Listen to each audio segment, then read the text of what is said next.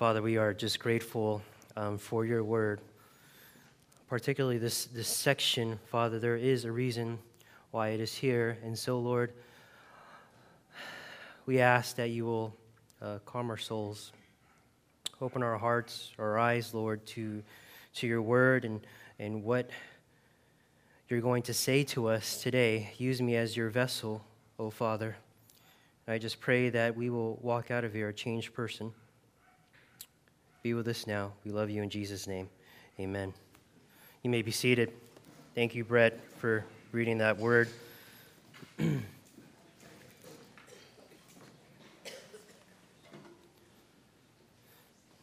Back in uh, 2010, I, I read a book that would forever change my perspective on missions. The book was titled Radical by David Platt, and some of you may know that book well. It's on our back table. Um, I remember I, I, was married a little over six months when, when the book was released. and it's one of those books that really pushed me over the edge to pursue ministry, really in, in the context of missions. I mean, my desire was to go and, and do missions to an unreached people group, especially after reading this book. I mean, it's a great book. And so, you know, I talked to my, my new bride of six months, and I told her what was on my heart. And just like she does every time I tell her about my crazy endeavors, she, she supported me. I mean, we knew it would take a great act of God to send ordinary people to do ministry. And as time went on, in pursuit of full time ministry, life happened. You know, we started attending Gateway in 2012 after an internship at another church. And then I started interning here at Gateway about a year later in 2013. Of course, many of you know we had a baby um, who's now a toddler, probably causing havoc right now in the classroom. But I remember shortly after Piper was born, I began to think about this pursuit of ministry from reading this book. Really, the pursuit of missions and how God brought us here to Gateway. It seemed like my missional desire was, was sort of fading away. You know, instead of traveling to some international destination to do ministry for the glory of God, I was changing diapers in our little apartment. I thought, man, I'm, I'm changing diapers for the glory of God. How radical is that? And to be honest, there's nothing radical about changing diapers. It was very, very ordinary, and it was humbling. And so I looked at our lives as a family, and we were just ordinary people living in the Bay Area really just doing ministry. Friends, let me tell you something. We're all living ordinary lives as a community of believers under a great God. And you know what? I was okay with that. And we should be okay where God has called us right now. Today, we, we find in our passage a list of people that really form a unique bond as a community of people under a great God. At first sight, we might be asking, how can a list of names relate to us today? The good thing is, and just like always, God has us in here for a reason. But before we jump into our text this morning, I want to point out a few reminders. If we recall the theme of Nehemiah, God is faithful to restore his, to restore his troubled people. Let me say that again. God is faithful to restore his troubled people. Just keep that theme in mind as we continue through the book of Nehemiah. I mean, throughout the first six chapters, Nehemiah never forgot that it was God who took him through this. So let me begin right now with three reminders about Nehemiah that really lead us into chapter 7 three reminders that lead us into chapter 7. First, we find that Nehemiah acknowledged God. Nehemiah acknowledged God. I mean, he was always consistent in, in, in acknowledging God. Nehemiah's constant talk of God doing the work is scattered around the first six chapters. A lot of the able men preach that up here, and they preach it well. I mean, if you remember in chapter 1, he prayed to God with this marvelous prayer, remembering his word, remembering the law, remembering God's promises. Remember after the, de- the devastating news about the exiles? Then we find Nehemiah continuing to see God's hand in all of the chapters that un- unfold from chapter 1. And I'm just going to go through it really quickly here. I'm just quoting verses. In chapter 2, verse 12, he says, God had put it into my heart. In verse 18, he says, the hand of my God. In chapter 4, verse 4, he says, Hear, O our God, for we are despised. And again, Nehemiah in 4:15, God frustrated their plan. In verse 20 of chapter 4, God will fight for us. Then we see the people fearing God in chapter 5. In 519, he says this Remember for my good, O my God, all that I have done for this people. And last week, Alex preached to chapter 6. But now, O God, strengthen my hands. 6 verse 9. Lastly, in, in verse 16, the work had been accomplished with the help of our God. What is Nehemiah doing? He's always acknowledging God. Church, do we acknowledge God in all our circumstances, good or bad, in times of struggle and in times of joy? Well, Nehemiah did. Second, we find that Nehemiah understood the persistent opposition in reading chapters 1 through 6, we find the opposition was strong. Whether it was discouragement, sin, the workload, internal problems, fear, God remained faithful and allowed Nehemiah to push through accomplishing the task at hand. Third, we find Nehemiah continuing to lead under God's hand. He appointed able people. Nehemiah was persistent in leading the people to build this wall. And we see how the story unfolds in chapter 7. Nehemiah continued his pursuit in restoring what God called him to do. He rallied a community behind rebuilding the rebuilding of the walls. And Nehemiah's leadership was consistent, it continued. So, in the middle of the book of Nehemiah, we find this turning point in chapter 7. You see, in chapters 1 to 6, it's, it was, it's about rebuilding, right? And then chapters 8 to 13, to close out the book, we're going to see it's about revival amongst the people. And Pastor Rod will continue the series in chapter 8 next week. So just think, think about that. Rebuilding 1 to 6, revival, chapters 8 to 13. And here in chapter 7, again, the long list of names. Why? Why the long list of names? Well, all along, the big picture is always about God. God matters to Nehemiah and to his people. We know that well. I don't need to remind you that God is at the center of the universe and not us. But the turning point is this God is a sovereign creator, the covenant keeping God. Listen to this, who restored his troubled people. Why? Because people matter to God. That is my aim this morning. People matter to God. Maybe you come here this morning questioning life's problems. Maybe we have questions like, What am I doing in this situation? or that situation? Why is this happening to me? Do I even matter right now? Let me answer you with joy, friends. You, yes, you do matter. God cares about his people in the Bible, and we find that here. God cares about his children. God cares about you and I. And this is what we find.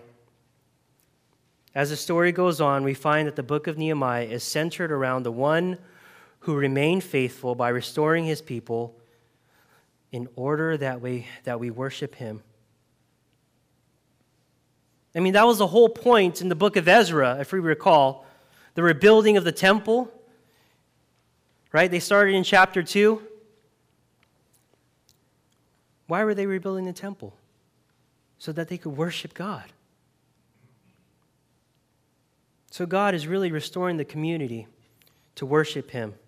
Therefore, people matter to God. So we begin our first point this morning, and we find it in verse 1. Verse 1 A community that worships God. A community that worships God. If there was a time where Nehemiah could kick back, drink some coffee or, or tea, and look at the work accomplished, this was the time. But he didn't do that. I mean, the, the walls were, were finally res- restored. And we see that here in, in chapter 6, verse 15. Let me read that for you. Chapter 6, verse 15. The walls were restored. So the wall was finished on the 25th day of the month of Elul in 52 days. Can you imagine the relentless dedication that the people went through? In less than two months, from Nehemiah hearing about the destruction in Jerusalem, we find the work of the people by the hand of God accomplish this magnificent task in 52 days. But, church, let, me reinforce that the walls being built was not the focal point. It was only the first step. In the walls being restored, we also find that it was a restored people. In verse 1 of chapter 7, the gateways, the singers, the Levites had been appointed. Right? The Levites were people who performed ritual duties in order for worship. They led the people in praise. In Ezra 3, we read even when the building the foundation, the people began to praise the Lord. And they were just building the foundation of the temple. Let me read this for you. Ezra 3, verse 11. And they sang responsively, praising and giving thanks to the Lord, for he is good, for his steadfast love endures forever toward Israel. And all the people shouted with a great shout when they praised the Lord, because the foundation of the house of the Lord was laid. Chapter 7 brings to light the people praising and worshiping God before the reading of the word in chapter 8. They're, they're being restored, they're worshiping God. They're preparing for chapter 8 when Ezra is going to read them the law. The community of exiles were being brought back together again, and worship was in store for God remaining faithful. Which is the next point here restored worship. Restored worship. Worship was restored for God remaining faithful. The Levites, the singers, and gate- gatekeepers were not there only to secure the wall, but to finally worship God in peace. You see, the rebuilding of the walls allowed people to worship God freely and securely in the temple. If the walls were now protected, they could worship God in peace. And there's something beautiful about the sense of restored worship, really, in our hearts toward God. I mean, last week I, I opened the service with, with being in awe of God and, and beholding the King that we worship. You know, I think at times we forget, and I'm, I'm guilty of this, that we worship such an awesome God here at Gateway Bible Church. I mean, yes, we know this well that theology matters. The Word of God is central here at Gateway. I always talk about Gateway as being Bereans, or some people like to call Bible thumpers, um, who love the Word. But in your reading of the Word, don't forget to behold your King. Don't just get through your Bible or your Bible reading plan or your devotional. Worship Him when you're reading the Word, when you're studying theology. Again, I, say I'm guilty of this because, you know, being in seminary, you're just bombarded with the Bible and textbooks and theology. And at times, I just need to step back and say, Lord, this is, this is your word. I cannot study this like a textbook, but I need to worship you.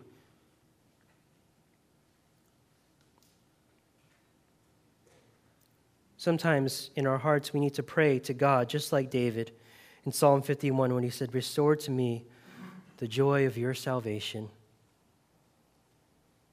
Don't ever get bored with the Bible, but ask God, plead with God to restore the joy of your salvation.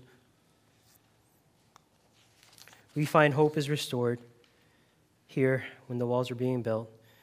We find that peaceful worship will finally be restored for the people of God. After seeing a community that worships God, our second point brings us to a community, or in parentheses, a leadership that honors God. A community that honors God. In verse 2, we find Hanani and Hananiah. If you remember back in chapter 1, Hanani was one of the people who shared the news about the exiles being in great trouble and shame. In fact, it's safe to say that Hanani was Nehemiah's blood brother. So, in addition to appointing Hanani, Nehemiah appoints Hanani as well. So, let me, let me clarify a couple things. In Nehemiah chapter 5, verse 14, we find that Nehemiah was the governor. Hanani was, was appointed as a civil leader right? If you recall, Hanani's immediate concern and initiative to tell Nehemiah the news made him well qualified to lead the people because he had a heart for the people.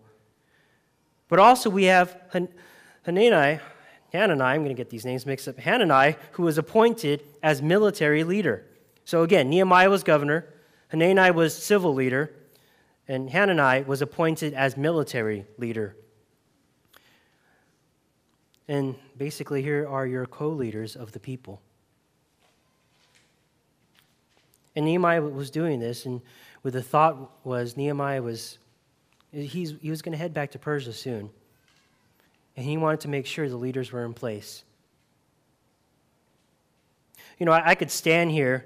If you guys have heard this, this text preached or read books, I could stand here and give you the great leadership qualities um, that people have or have thought about in studying the book of Nehemiah.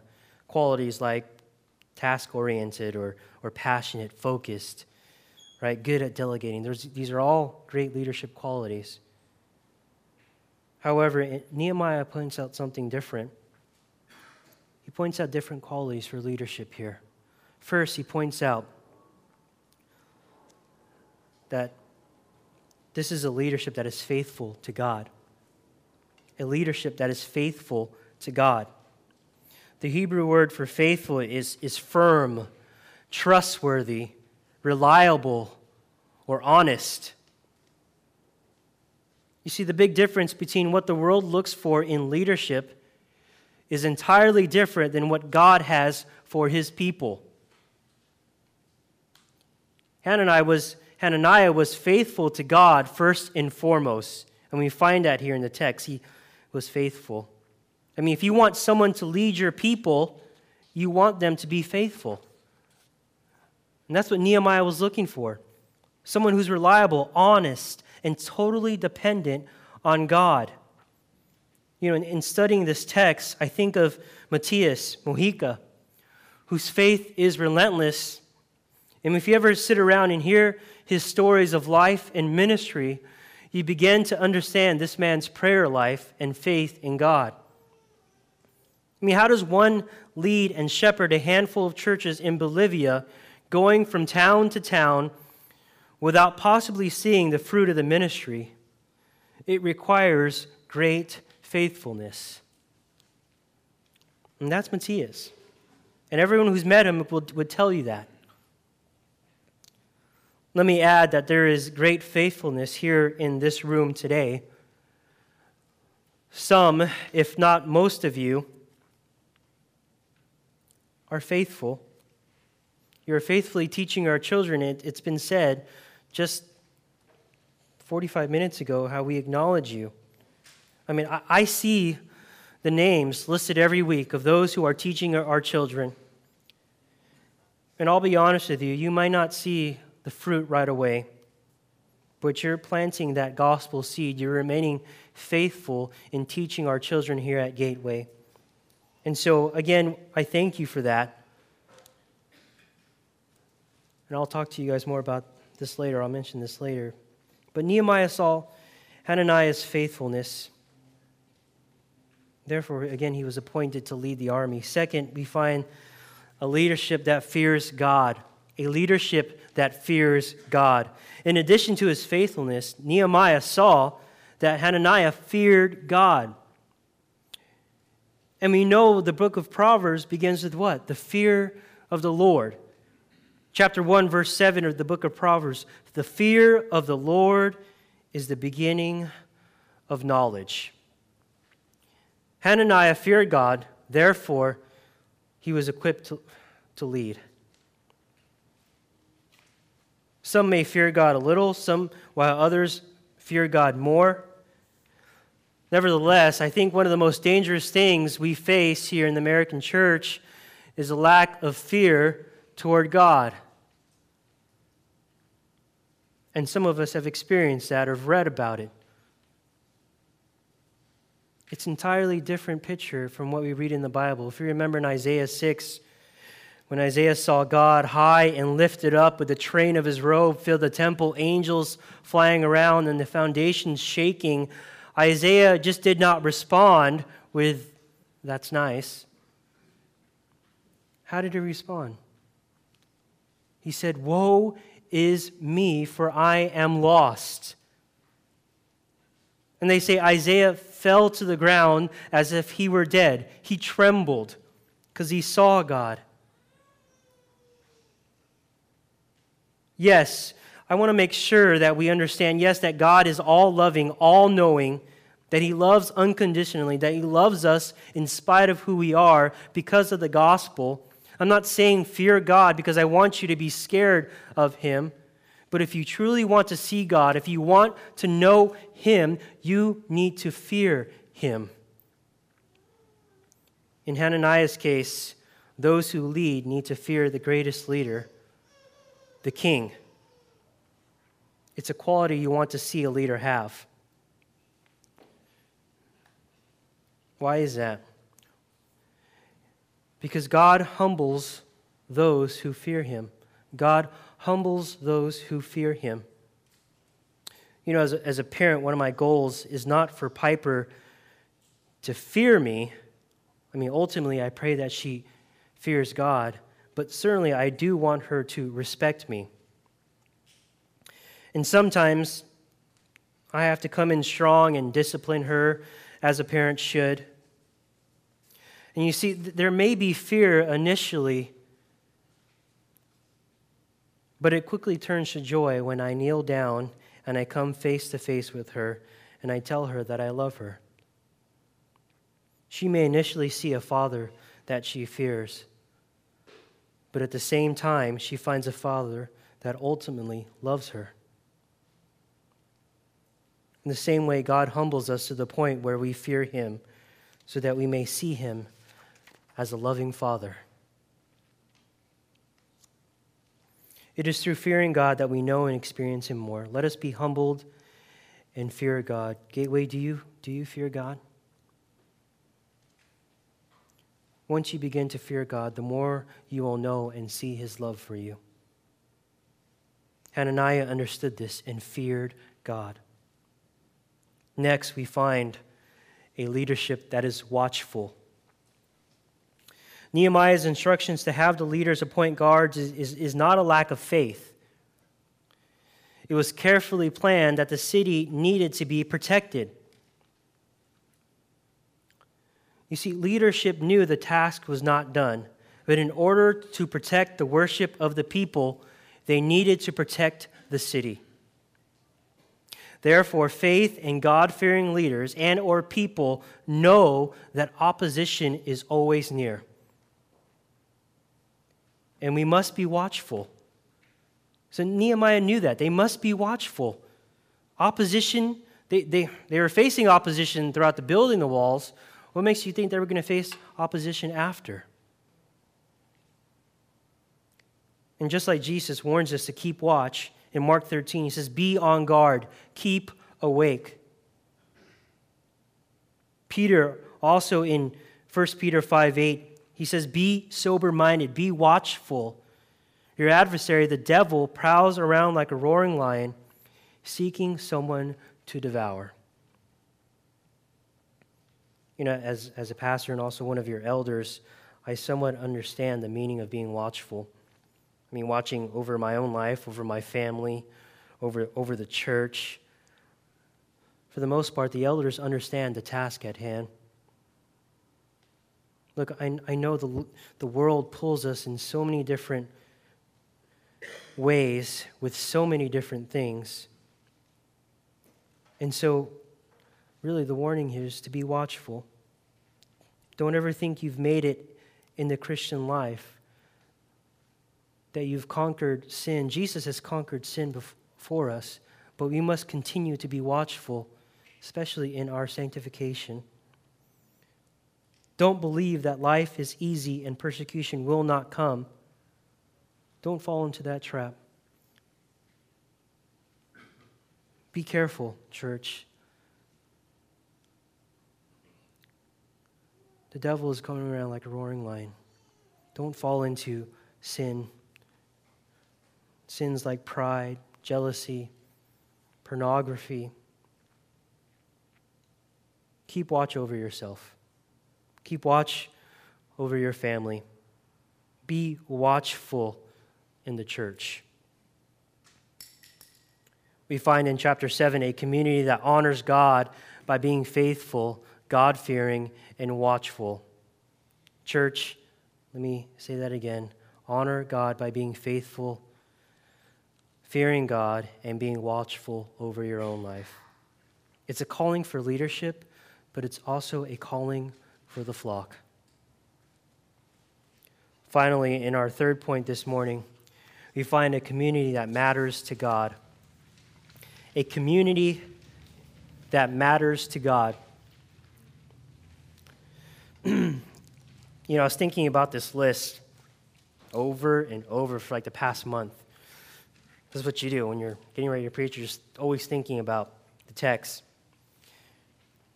And it reminded me of the, the end credits of a movie. And some of you guys know what I mean. I mean, you watch the movie unfold, and when the, the credits pop up, no one really cares. I mean, unless it's like one of those superhero films, you know, where they add a scene after the credits or in between the credits. But let's be honest, you don't usually stay to watch all the names of the people who are involved in the movie. But this is how the chapter concludes. It's the reason why it's here. The Bible doesn't say all scripture is breathed out by God except for Nehemiah 7. So let's take a closer look at what's here. First, in verse 5, we find the hand of God. The hand of God.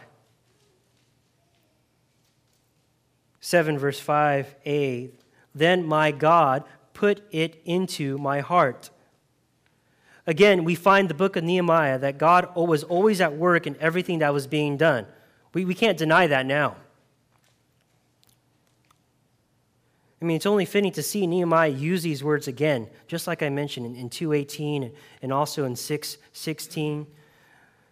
Again, Nehemiah did not forget the hand of God in everything that was being done, including the simple tasks as recording the, the genealogy of the people together. right? He was just recording the, the people, the people's names.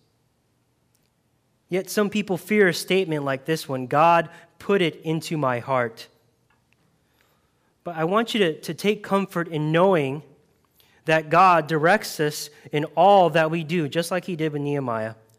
Proverbs 16:9 The heart of a man plans his way, but the Lord establishes his steps. God is always at work in you both to will and to work for his good pleasure. Philippians 2:13. You see God directed Ezra to rebuild the temple. God directed Nehemiah to rebuild the walls.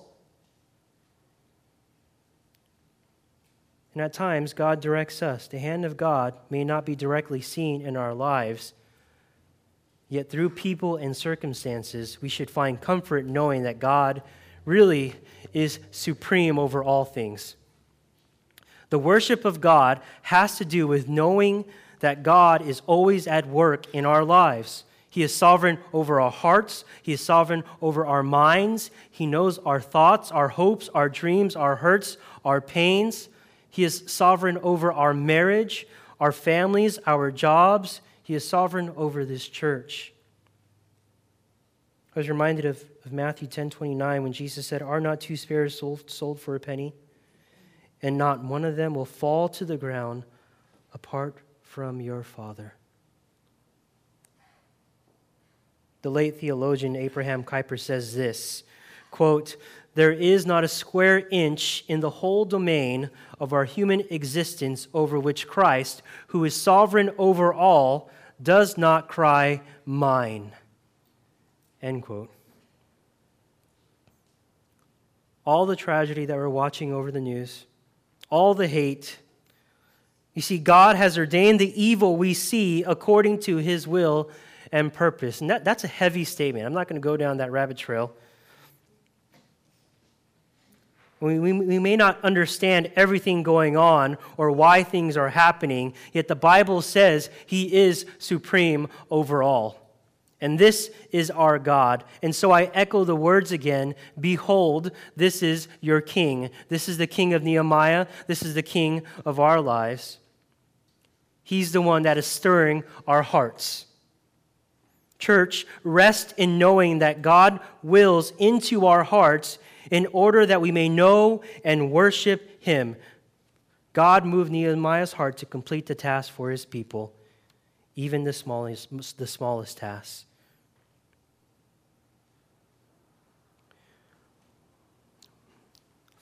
Lastly, we find that Nehemiah discovers the record of the people that was first recorded in Ezra 2. And I put it up there, the list of all the individual, well, not all, but individuals, families, and co laborers, and we broke it down.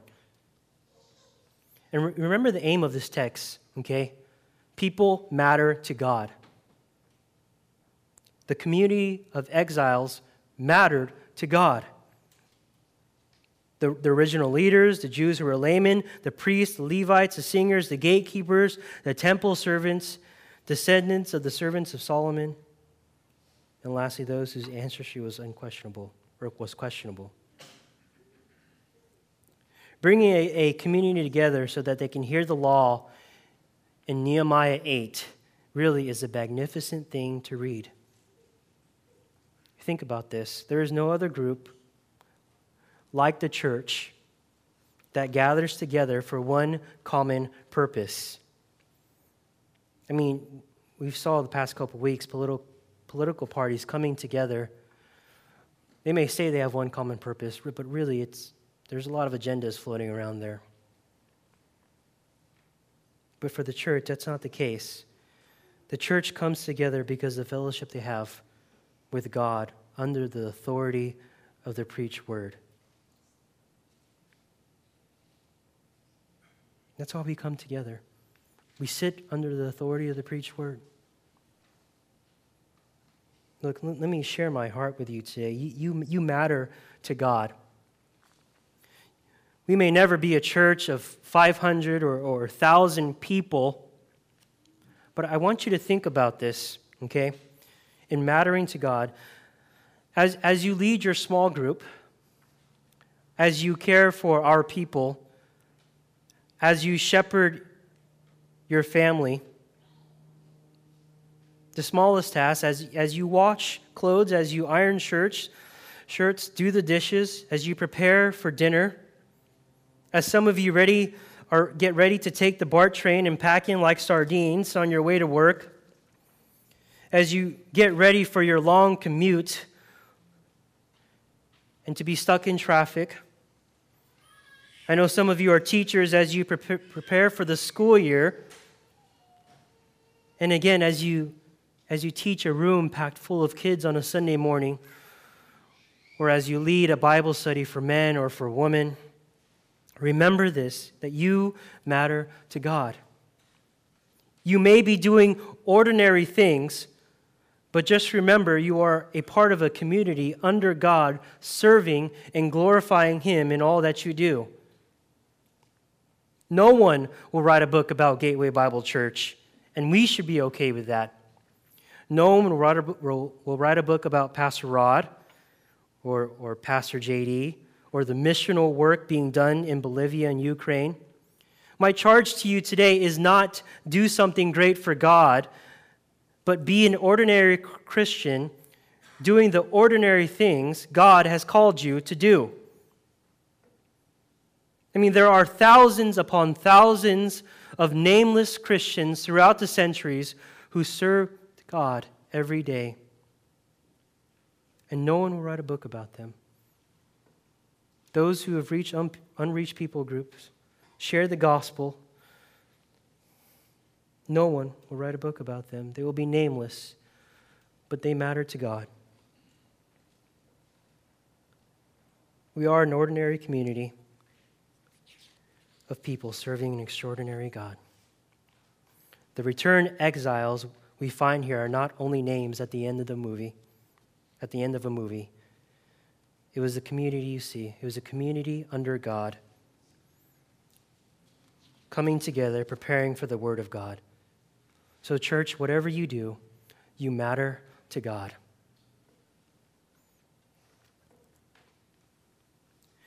Let me conclude here in the end, the main reason we matter to God is really because of his son, Jesus Christ. In eternity past, the Father, Son, and Holy Spirit were in perfect community, they were in perfect harmony. Jonathan Edwards puts it this way on his, his talk on the Trinity. He says they were really glorifying each other before the creation of the world. Yet it was Jesus Christ who left the perfect fellowship he had with the Father. It was Jesus Christ who left the perfect fellowship he had with the Father, only to be despised and rejected by man, a man of sorrows and acquainted with grief. I'm, I'm reading from Isaiah, Isaiah 53. He was borne our griefs, he carried our sorrows, he was pierced for our transgressions, he, he was crushed for our iniquities. He was oppressed, afflicted, and the Lord laid on him the iniquity of us all. You see, Jesus wanted community with us, yet because of our sin, we rejected him.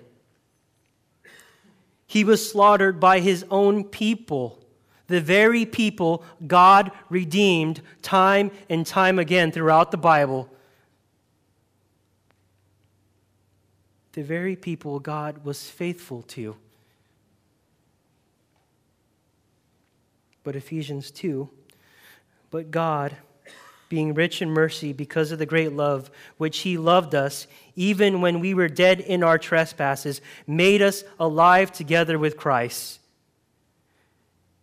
You see, it is only through the cross that Jesus penetrated our hearts in order that we would experience perfect community with Him one day.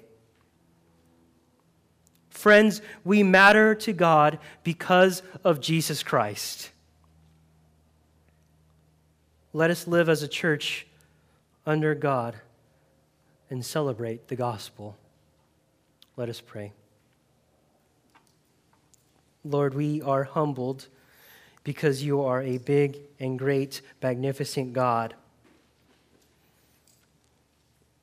And sometimes we forget the gospel because it's said time and time again, but Lord, you, you did leave that perfect fellowship. Yet we, in our darkness, we rejected you. And so, Father, you, you really, by your mercy, you made us alive. You pulled us into community with you so that we could have everlasting joy the, with the Father. And so we are grateful for the cross. We are grateful that we get to worship you, the one who is always faithful, even when we remain unfaithful. Lord, allow us to worship you now. We thank you for the church and for all the work being done, all the workers who are living ordinary lives here. We are serving such a great God. We may not be radical in the sense to the world, but we are very ordinary radicals serving you. Lord, we thank you again. All these things we ask in Jesus' name. Amen.